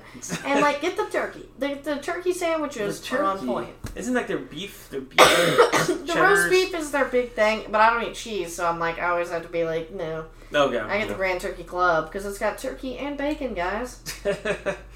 Or, like, they have this sandwich during Thanksgiving time called the Gobbler. Oh, yeah, It's I saw basically that. like the moist maker from Friends. And Ew. It's delicious. Like, oh, man. See, they have, if you go on their secret menu, they have a thing called the Meat Mountain. Yeah. And uh, it has every single meat they have on a sandwich. So it's a mountain of meat. It sounds like a porn. Yeah. But it's, I know, it's, Meat it's Mountain. Meat it's Mountain. Like, it's, yeah. uh, that's an awful. But it's, uh, yeah, it's every, I guess, meat they have. I want. It's, apparently, it tastes like shit, but it's on their secret menu. So, I had this thing for a while. I used to go to the restaurants and ask for their secret menu and see if the employees yeah. actually knew what the online thing's about, and they, for the most part, they know. Minus the... At McDonald's, there's a few secret menus that they do not know, but... so, you have to request it. Yeah. So, like, the poor man's um, Big Mac, I guess. You gotta request yeah. that, so... I don't know how we got into this. Poor man's Big Mac. I'm like... It, it, it's like a double-double, but, yeah. but you ask for, like, secret sauce. I know. And then that's it. That's all you need. Yeah. So, now you got your poor man's Big Mac. So, you, you spend, like, a dollar fifty on it or whatever. So, hmm. you just don't get that extra bread. Yeah, I love food, so I'm always like, oh, yeah. Because I'll look at the secret menu stuff. It's just like, like the damn Shamrock Shake, guys. So you should just have that all year round. I'm willing to vomit for the Shamrock Shake because what? I'm it's allergic just... to dairy. It's just uh, mint, or is yeah. it? Okay. Ew. I love, and that's why Arby's has an Andes mint shake that is phenomenal too. Oh, really? Yeah. See, I don't do, I, I can't, I'm not allergic to milk. I just can't, I don't want to like, consume too much of dairy. Or I, Again, post-cancer life, I, there's things I cannot consume anymore. And I have no yeah. taste buds. So I have to, I drink a lot of, I drink a lot, I put a lot of hot sauce on things now because it just adds flavor. That's yeah. That's the post-cancer life of me. So, wherever I go, I'm like, oh, we get Tabasco, whatever. And I'm like, oh, for your cereal? I'm like, yeah, for my cereal. Yeah. I don't I put it on my cereal. Flavor. But yeah. I just, I need stuff for flavor, so it sucks. But, um, that's, I don't know how I got to that. But, yeah. That's why I like, yeah. the, like, uh, what you call it? Well, I'm drinking soda water right now. Yeah. This Van Nuys yeah. uh, beer, like, that's delicious that we're going to talk about on my beer podcast. Yeah, yeah, yeah. That I'm doing, guys. Like, still not sure what I'm going to call it, but it will be on this feed for the first couple episodes. But, yeah, I'm like, I love this. Uh, it tastes just like P B R to me. But like, say it's a it's a pan-sear P B R. Yeah. That's what I've been telling people. Pan-sear P B R. Oh, yeah, that I've been... So, like, uh, oh, I'll tell you on the other podcast, yeah. I guess, of, of the origins of this, so... Yeah, this McLeod Ale Brewing Company. Yeah, yeah I love... Because that is my dream. Is like, me and my brother want to start a brewery. It's called Good Beer. It's good. It's a very classic name. Yeah. It's very... Two mm-hmm. This is good beer. Just good beer. It's good. It's good. I, I want to... Ch- one of my dreams uh, right now is my dream. Filmmaking is... I'll do sketches. But that's why I stop there. Filmmaking is very exhausting, as, as we talked about. Oh, yeah. I wanted to be a director, too, until I'm like... No, I'm going to do this comedy thing first, and then maybe... Because I wanted to direct music videos, and those don't really exist anymore. No, that's a dying thing. Yeah. I went to high school with a guy that was directed a lot of music videos. He did, like, the Step Up sequel. Oh. I went to I did well, theater we were with making him. fun of. Mm-hmm. Yeah, yeah. yeah. Mm-hmm. His name's uh, Scott Speer, I think that was his yeah. name. He directed, he dated Ashley Tisdale for a while. Oh. So, I went to high school with him, and then I went to high school with Adam Lambert.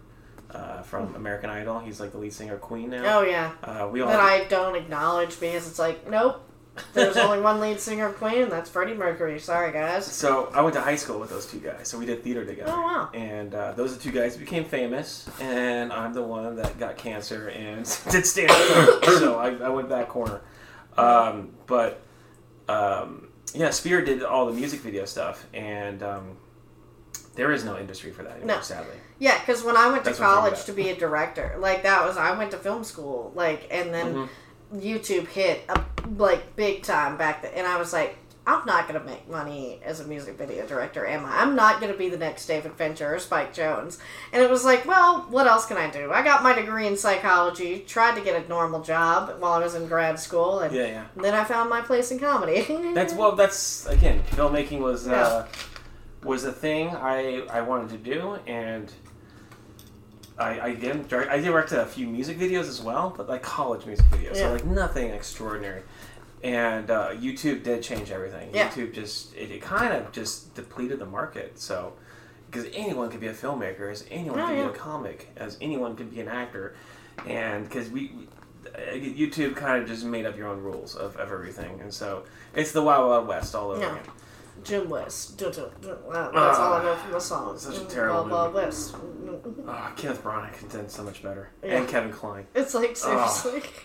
Oh, like, it had such a good cast, like Salma Hayek. Oh, and, so know, many like, Academy Award nominee, nominated, uh, winning. Mm, yep. All, all, uh, throughout the, across the board, all four. Salma Hayek, Will Smith, both nominated. Branagh, Klein, yeah. winners. Sonnenfeld, yeah. not a good director. He is... I can sadly go through his entire filmography yeah. and tell you that he's only done, like, two good movies. Well, it's like Peter Jackson. Most people don't realize that Peter Jackson, before he made the opus that was the Lord of the Rings trilogy, Bad Taste he was made a good movie. He made Dead Alive, which the, I enjoy, but it's kind of the worst shit ever. But there's just cool blood and shit everywhere. But Frighteners is a great. Yeah, movie. I like Frighteners. Frighteners is great, yeah. and then after Frighteners, you spend like a whole decade yeah. doing Lord of the Rings. Yeah, and then he did King Kong, yeah. and then he's like, eh, all right, and then we did uh, The Lovely Bones. The, oh yeah, and then he was like, eh. "I forgot there was a Lovely Bones movie." It's sad when I remember the book, guys, over the movie. That must not have been a good well, movie. The, the movie, no, Stanley Tucci was nominated for Best yeah. Supporting Actor, but it stopped there. But then after that, he was like, uh, "Hobbit." Yeah. So he just he did another three Hobbit movies, which the Hobbit. There is were three a, Hobbit movies again. Yeah. When I'm when I'm out of stuff, then that's definitely like what happened. I well, it, it should have been one yeah. movie. But he, because they just wanted to expand it. Anyways, he's just he's stuck in that realm for Peter Jackson. Sonnenfeld, he did. Uh, he, he was known for the Addams Family movies in yeah. the very beginning, and then he did For Love for Love or Money with Michael J. Fox because he made him seem like a normal director. People forget about that. And then he did Get Shorty, and then Men in Black. Yeah. And then and then it went to hell after that. I did enjoy the Men in Black films. I'm glad they're making another one. Uh, Okay, we'll see where that goes. Yeah. So I'm like, they have two very likable people as leads, at least with well, uh, yeah, you know, Tessa Thompson and Chris Hemsworth. That helps. So it's basically just like uh, yeah. Avengers Endgame, yeah. a side piece of, of yeah. basically of of the M C U on that side, which actually Men in Black is based off of Marvel Comics that people yeah. kind of forget, but Marvel just kind of doesn't care about that franchise and it just kind of kicks it to the corner. But I think people forget all of the comic book movies before the big boom. It's like one of those things that it's like the Sam Raimi Spider-Man and the Bryan Singer X-Men's guys, no matter what you think, those opened the door for all the rest of this stuff. Because well, there was always Batman in the nineties. The, Batman yeah, was Batman like, was yeah. the movies in the nineties. Yeah. The, the, the, the, the Batman and, and Blade, Superman yeah. was kind of like the, the godfather yeah. of Superman and then the Batman. But then uh, going the, the Renaissance happened with With technically X-Men yeah. and Blade. I think Blade came out in ninety-eight. Yeah, so Blade was one of... Like, Blade was before um, Sam Raimi's Spider-Man and the X-Men. X-Men like, because yeah. those two came out about the same time. And that's when people were like, oh, people paid money for this. Yeah, yeah. paid big money. Yeah. Now, let's give Ang Lee Hulk. And they're like, oh, okay, let's just backtrack. Let's just figure this out. Let's not give Ang Lee Hulk again. Let's not...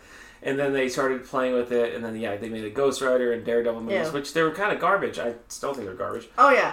I do enjoy the the Daredevil film because of the campiness. Like, I enjoy it in, like, it's a bad movie, but it's still funny to me. It's from the director yeah. of Simon Birch. Yeah. People forget about that. And then he And did... I think Bullseye is amusing in it. Oh, I'm like, I think terrible. Colin Farrell is, like, like, I'm like, this is definitely not my Bullseye, but this, I'm at least, oh, like, amused by it because it's so bad. And then he did Ghost Rider. Which is so bad. It's so bad. And then The Punisher actually was decent. Oh, yeah, the Tom Jane Punisher Tom is my yeah, favorite one. That's a good one. Travolta was an actual okay bad guy.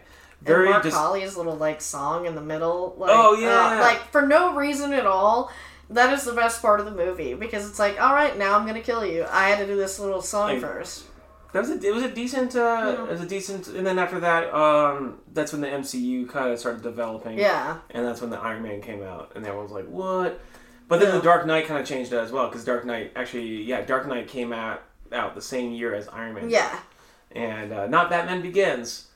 Because everyone did not... I remember I saw that movie, I was like, where is this going to go? Well, see, yeah, I liked it because I loved Christian Bale because he was my Patrick Bateman. And um, so I was, like, all in for, like, the Nolan Batmans. And, too, I liked what the, he was doing with them, being, like, very grounded and, like, you yeah. know...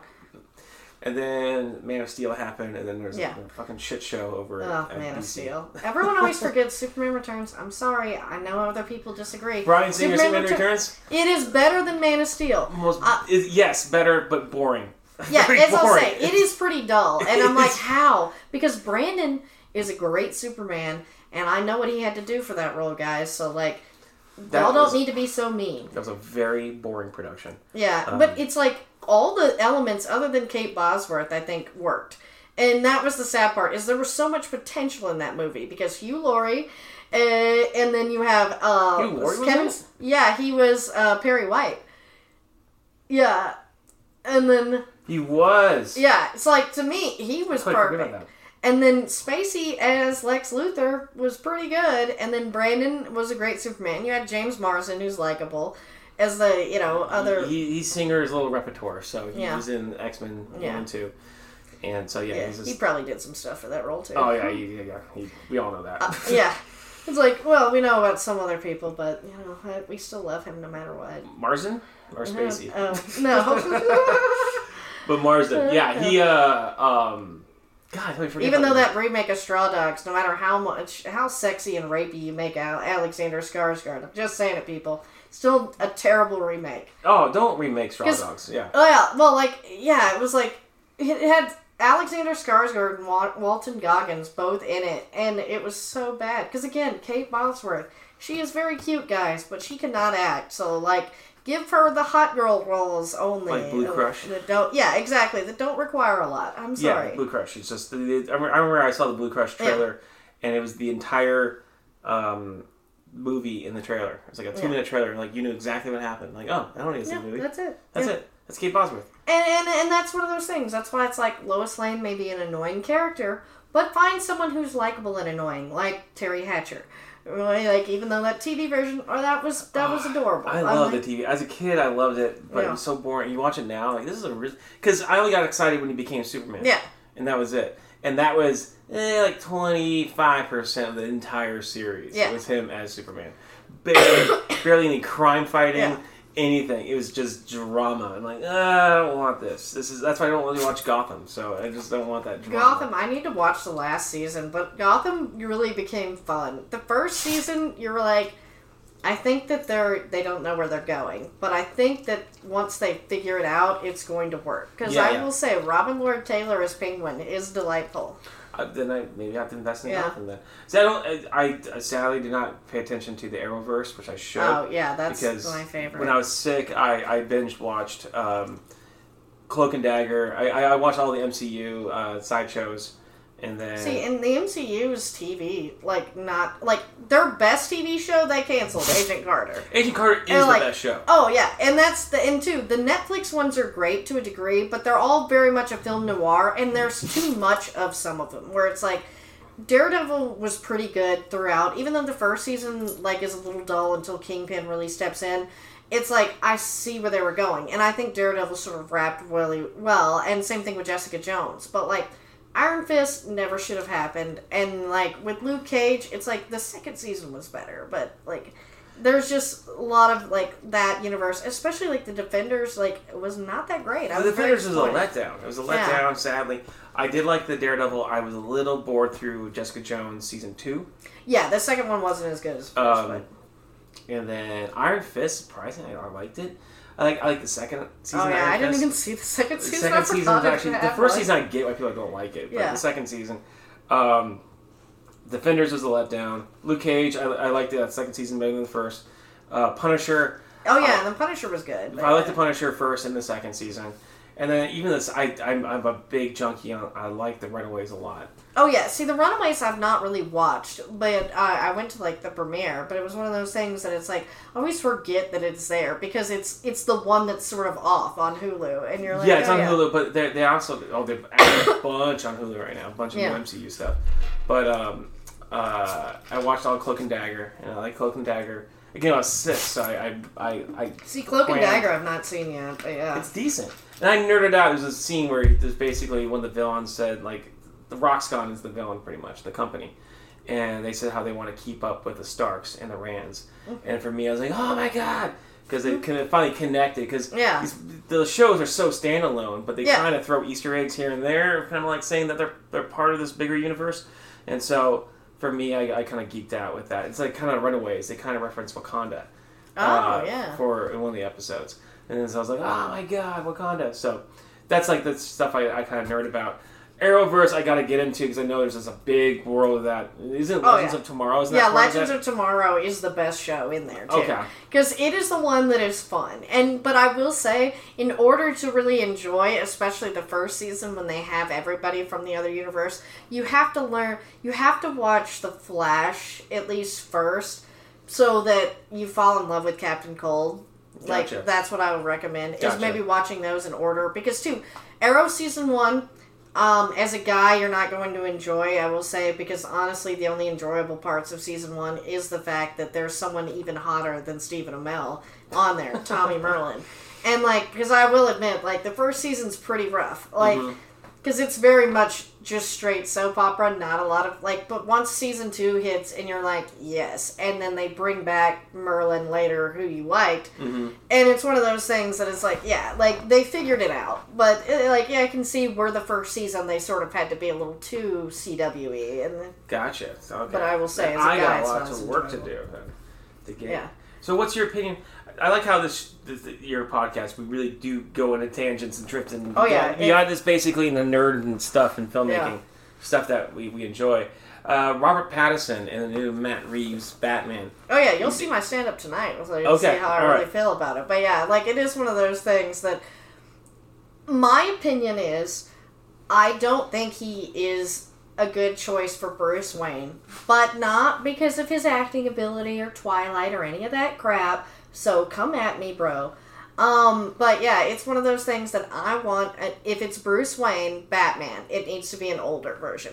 He's thirty-two. I'm not interested in seeing the, another young Bruce Wayne story. Yeah, yeah. I am fine if Robert Pattinson was Batman Beyond. Or even they need Dick, a Batman Beyond movie. Yeah, and and Michael Keaton could just play That's what everyone's Batman. saying. Get, yeah, put, or, put Keaton down as Batman again. Or as I said long before Kevin Smith and Ralph Garman, you can look this up online, everyone.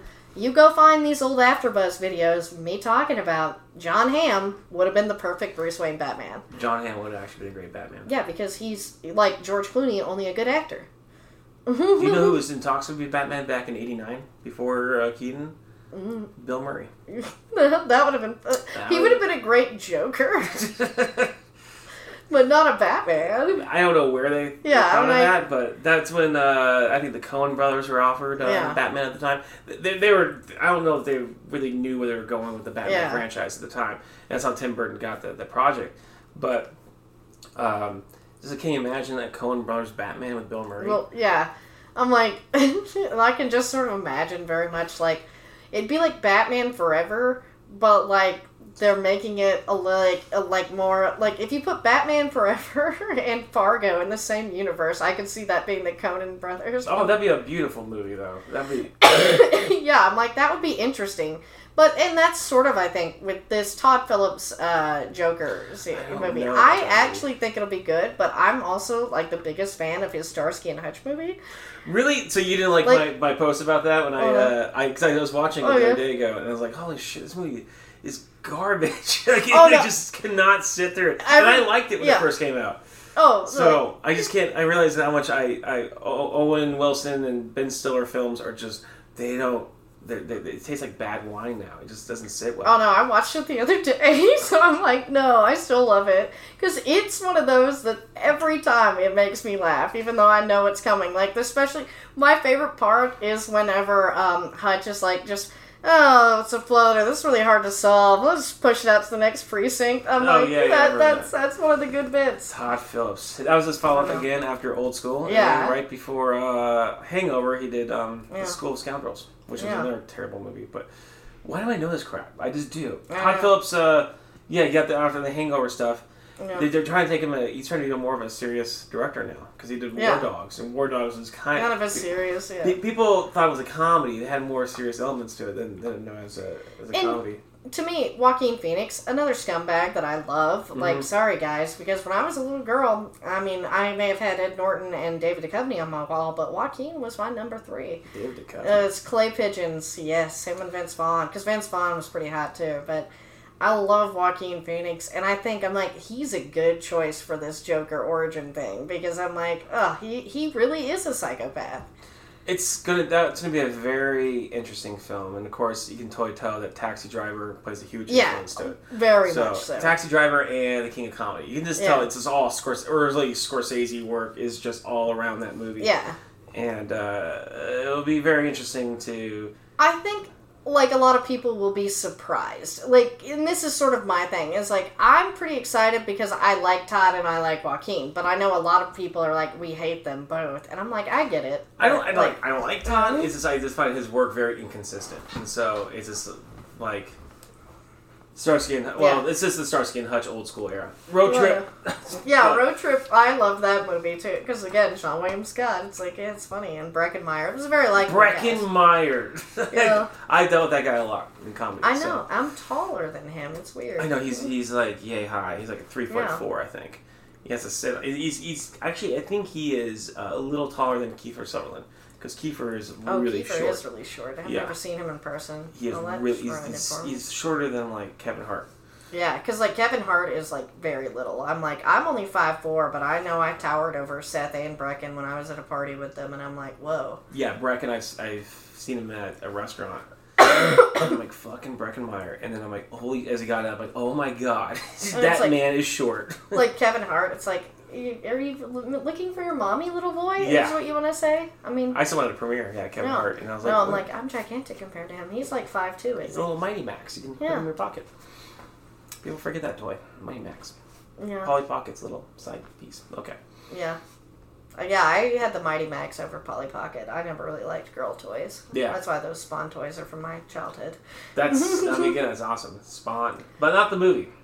Spawn the movie, yeah. no boy. See, again, that's another thing that I'm like, I didn't hate it like other people, and I was the biggest Spawn fan. I'm like, nah, it was, it, I, I at least learned to accept early on that it was never going to be, because the H B O cartoon Spawn, amazing. Oh, that's a great one. Um, yeah, yeah. But yeah, the movie, I'm like, no, it's enjoyable for what it was. Just like the Constantine movie. John Constantine, oh, Constantine is my favorite character in the world, and he's not even in the movie, and I like him. Constantine mm-hmm. is um, the Keanu Reeves one? Yeah. That's a good movie. Yeah, surprisingly, it's a good movie. It's a, it it does, like, and it does the story well. It's just Keanu Reeves is Keanu Reeves and not John Constantine, but it's fine. It's fine. I'm like, that's fine with me, and Constantine's my favorite thing. And it played L A so dirty. Yeah. I, I those movies crack me up, how they like portray L A. It's such a dirty town, and then you're here like, eh. Yeah, you're like, that's it's exactly how it's like. Yeah. Well, in certain parts. Well, that yeah. area, yeah, actually... There's certain parts in Constantine where it's like, okay, that's MacArthur Park. Okay, that's yeah. very, that's a very dirty area. That is something that people will still argue with me, even though I'm the one that lives there when I go back to Texas, because some people have a very disillusioned view of Hollywood that it is what they portray in certain shows, and I'm like, guys, no, most of this is garbage. Like, it, we live here, I call it home, but yeah. like... You know, that's why Beverly Hills nine oh two one oh was shot in Pasadena, guys. Pasadena's pretty nice. Beverly Hills is pretty nice. You know, they ship Parts their homeless people to yeah. uh, Santa Monica. Oh, yeah. You know. Well, Santa Monica ships them out to, like, El Segundo. So, they just, no. they just maneuver. Or they just bring them to the valley. It's great. Yeah. We got we got all the child stars. I know. I remember living in Santa Monica and being like, why? If all they do is dump these homeless people here and we pay this much more, why don't I just move somewhere else? Yeah. Well, they they, they ship them everywhere because there's, yeah. a, there's a mini Skid Row uh, not far from here, so yeah. it's just like it's it's great. So this town's great. It takes care of their people. Yeah, it's like this is this is how L A really works, guys. Yeah. They just put you on a bus and put you in a different neighborhood. Mm-hmm. They just ship you around. That's why Studio City's gotten so bad these days. That's why you're seeing a lot of people move out of there. Yeah, they Studio City's losing there. its yeah. its, and the homeless are actually moving. Uh, Like in the West Valley, like far yeah. out in the West Valley. Yeah, like up to Calabasas even. Like how do they? Like how did you guys get over here? Yeah. How'd you guys, they get bussed around. They they they they maneuver. They find an area. They camp out, and that's just basically what's been going on. I, I'm I'm seeing it on the hills too. They'll find an area. It, I what they do is they find a outlet. If they can find an outlet, Yeah. Um, where they can just plug in their light or whatever. They'll fix up their tent. They got a home. And so, and there's outlets everywhere. And the closer you are to a home or an apartment complex, you can find an outlet out there somewhere. And they'll just tap into that. And then, boom, they got their microwave set up. And they got it better than me sometimes, because I can't find a goddamn outlet outside to plug in my lights. There you go. You know? See, that's See, I got like, I got the same that's problem. Why I just got to move around. I, I my, my phone dies. I can't find an outlet, but they can find an outlet. Yeah. So. I know. I'm like, we got into trying to solve the homeless problem here in L A. I'm like, I feel like we've talked about a lot. And I know we have another podcast to do, so maybe we'll wrap up here. Yes. Um, uh, back to the bright side of, be- of yes. cancer. Yes. This, uh, yeah. this is a very, well, this is a lot. Yeah. Again, the bright side of beating cancer is that I'm still here. Yeah. And uh, the most enjoyable part of it is that I got to develop material um, about my, my journey. Um, it never stopped me from enjoying what I love doing, and um, that is comedy and filmmaking and comic books, pretty much, and cartoons yeah. in a way. The important but stuff. The important stuff yeah. that, that keeps me thriving. And, uh, yeah, life is, is really is more beautiful than people expect it to be. Um, everyone is a victim. Everyone wants to be a victim because they want the attention. And that's yeah. the sad part. And I wish that that wasn't the case. Uh, guys, could we quit making being a victim the neat, the what gets you attention? Like, because to me, it's the survival that should get you attention, not yeah, the... Yeah, yeah. The va- the act itself, because that that's what's confusing to me. I'm like, wait, no. It's like the overcoming is what's exceptional. Yeah. Bad shit happens to people all the time. Yeah. Mm-hmm. Agreed. Like, everyone wants to be a... Again, everyone just wants to be a victim, and that's just the saddest part. And so you go on social media in five minutes, and you'll scroll. Someone's a bitch about something, and they're just hoping that the world revolves around them, and then... they'll be taken care of, and they're not going to take care of themselves, and then they get pissed off. That's yeah. just how things work, I guess. So I don't get that. Yeah, life goes on. So no, that's what I see it as. As it does. Um, so yeah, where can they keep up the conversation with you if they want to find you on social media? Uh, they can follow me on Facebook. Uh, just look up Ryan Talmo, pretty much. Uh, R Y A N Talmo, T A L M O. Uh, also, um, I'm on Instagram, and uh, look up. Uh, Type in Valley Jesus. That's mm-hmm. pretty much uh, where I'm found in there. Uh, there'll be people ask me, like, why Valley Jesus? Uh, before I was sick, I had very, very long hair uh, down to my shoulders and a beard uh, down to my chest, pretty much. And um, I looked like Jesus. And, mm-hmm. I, of course, I represent the Valley. So I run a bunch of shows out there. And I was just nicknamed the Valley Jesus. I kind of branded off of that. And even though when I got sick, all my hair uh, was shaved off, and uh, people still call me the Valley Jesus, so I kind of realized that it's more of a brand now than a character, which is actually kind of cool. Yeah. So, and um, yeah, those are the two places you find me, and um, those are places where you can find me doing comedy shows and whatnot, so. Well, cool. All right. Since I'm Lucretia Lyon, guys, you can always find me at L A C R E T I A L Y O N anywhere on the internet, since there is only one. See you next Tuesday. Tired of nagging yourself to get a website for your artistic career already? rad portfolios dot com creates affordable custom websites for artists. Use code BRIGHTSIDE, that's one word, for half off your website startup. rad portfolios dot com, so you can get back to getting booked.